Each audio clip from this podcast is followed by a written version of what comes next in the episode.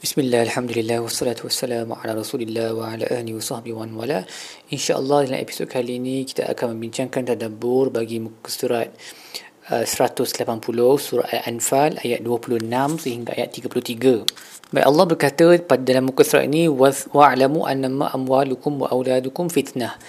Ketahuilah bahawa um, harta kamu dan anak-anak kamu adalah fitnah. Fitnah maksudnya ujian Ibn Kathir berkata um, dengan kurniaan harta dan anak itu Allah mahu melihat sama ada kita akan bersyukur ke atasnya ataupun tidak mematuhi Allah ataupun tidak dalam dua perkara tersebut. So contohnya kalau dalam harta kita keluarkan zakat dan sedekah, kalau dengan anak-anak kita menjaga mereka sebagai amanah yang perlu um, dipenuhi ataupun kita sibuk dengan kedua-dua perkara ni sampai kita terpaling daripada Allah atau lagi teruk lagi kita menggantikan dua ni uh, sebagai tujuan hidup kita instead of Allah.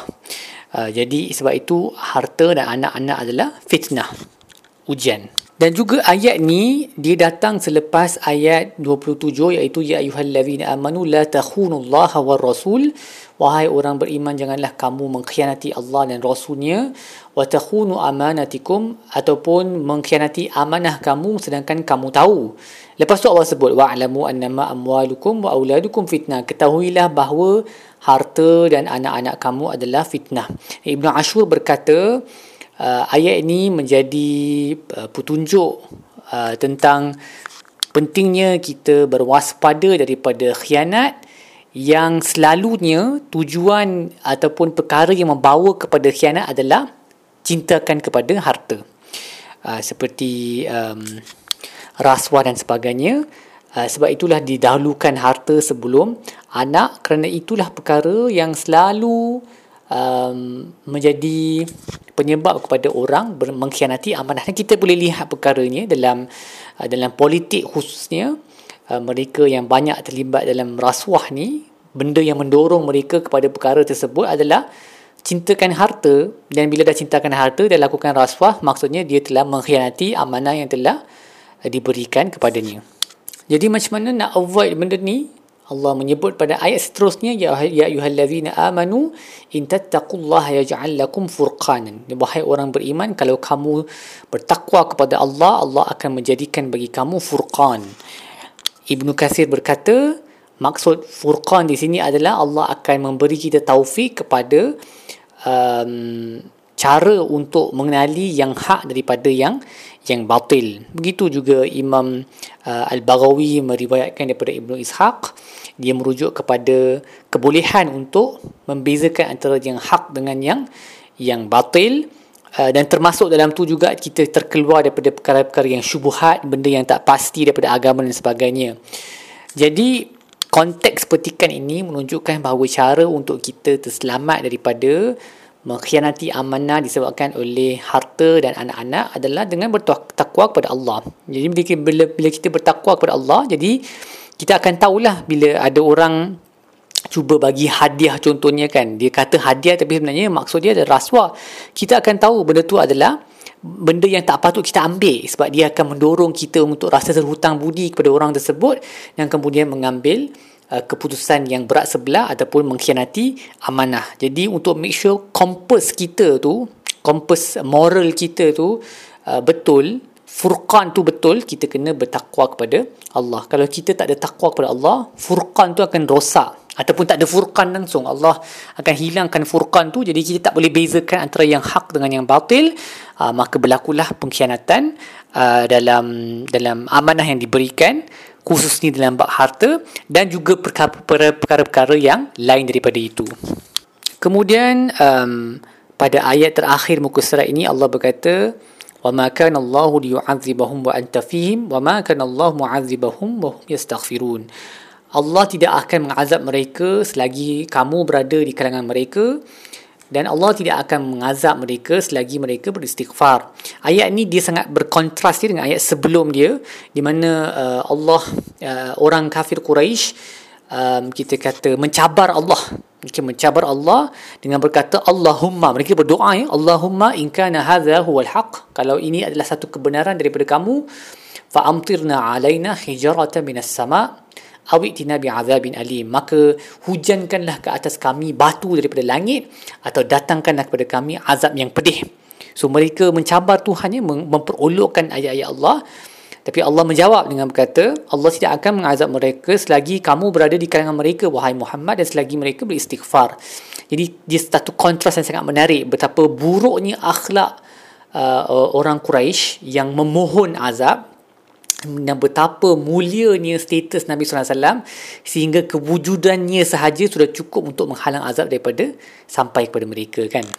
Dan telah berkata sebahagian daripada salafus soleh uh, ulama apa orang-orang yang uh, yang warak daripada zaman uh, generasi terawal uh, mereka berkata kana lana amanan minal azab. Dulu kami mempunyai dua keamanan daripada azab wahuma wujudun nabi wal istighfar iaitu wujudnya nabi sallallahu alaihi wasallam dan juga istighfar. falamma mata nabi dhahab al aman al wahid apabila nabi wafat maka hilanglah satu keamanan wa baqiya al akhar yang tinggal adalah yang satu lagi seperti mana yang disebut oleh Ibnu Juzai dalam tafsirnya. Sekarang nabi dah tak ada kan jadi yang tinggal hanyalah untuk kita beristighfar supaya terselamat daripada uh, daripada azab dan Syekhul Islam Ibn Taymiyah berkata, uh, kenapa istighfar tu menyelamatkan daripada azab? Kerana selalunya azab tu turun adalah kerana dosa kita dan apabila kita beristighfar memohon keampunan Allah dosa dihapuskan maka azab pun tiada sebab untuk diturunkan dan um, Nabi SAW kewujudannya menghalang azab tu dia bukan satu benda yang khas kepada Nabi sahaja SAW seperti mana yang disebut oleh Dr. Wahab Zuhaili ni berlaku pada semua para rasul pun lah uh, kalau kita tengok dalam cerita terdahulu macam yang kita baru baca dalam surah Al-A'raf um, umat-umat terdahulu dimusnahkan tetapi Nabi mereka selalunya diselamatkan ataupun disuruh keluar dulu daripada satu tempat kemudian baru azab menimpa menimpa kaum tersebut. Contohnya macam Nabi Lut kan Allah Allah hantar malaikat suruh dia keluar daripada bandar tersebut. Lepas tu azab turun dan terkena pada mereka. Maka kewujudan um, Nabi uh, para rasul dalam satu tempat tu uh, menjadi penghalang kepada azab tapi bila rasul tu dah keluar ataupun isolated daripada masyarakat keliling barulah azab akan turun Baik, apa yang kita belajar dalam buku surat ini? Pertama, ingatlah bahawa furqan itu adalah nur di dalam hati, uh, cahaya dalam hati yang membolehkan seorang mukmin membezakan perkara-perkara yang mutasyabihat, yang samar-samar, yang ragu-ragu, membolehkan kita membezakan antara yang hak dan yang batil dan cara untuk menghasilkannya, mendatangkan nur itu adalah dengan bertakwa kepada uh, Allah um, dan melawan hawa nafsu. Seperti mana Allah menyebut ya ayyuhallazina amanu in tattaqullaha yaj'al lakum furqanan. Wahai orang beriman kalau kamu bertakwa kepada Allah Allah akan menjadikan bagi kamu furqan. Juga kita belajar untuk memastikan uh, kita menjaga amanah dalam bentuk harta dan anak-anak yang dikurniakan kepada kita supaya di, mereka tidak menjadi fitnah yang menjauhkan kita daripada Allah. So contohnya sentiasalah ingatkan anak-anak dan keluarga untuk solat pada waktunya uh, supaya kita tak jadi dari kalangan mereka yang uh, terpaling daripada solat kerana um, kerana mereka ni kan kita sendiri lambat solat dan mereka pun kita tak suruh untuk solat on time. Jadi ini semua adalah uh, menjadi fitnah kepada diri kita yang boleh menjauhkan kita daripada Allah. Dan akhir sekali perbanyakkanlah istighfar dan suruhlah orang lain juga beristighfar kerana adalah sabab untuk terselamat daripada uh, azab Allah. Nabi SAW yang maksum pun beristighfar sebanyak 70 kali ataupun 100 kali dalam riwayat berbeza. Maka kita ni yang banyak dosa sepatutnya paling kurang pun 70 dengan 100 kali ataupun lebih dari itu sentiasa basahkan lidah dengan istighfar.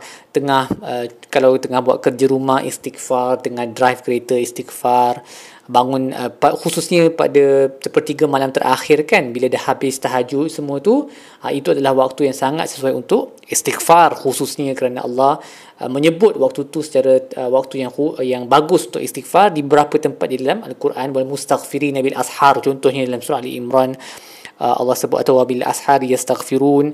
Mereka beristighfar pada waktu um, waktu sahar waktu sepertiga malam terakhir.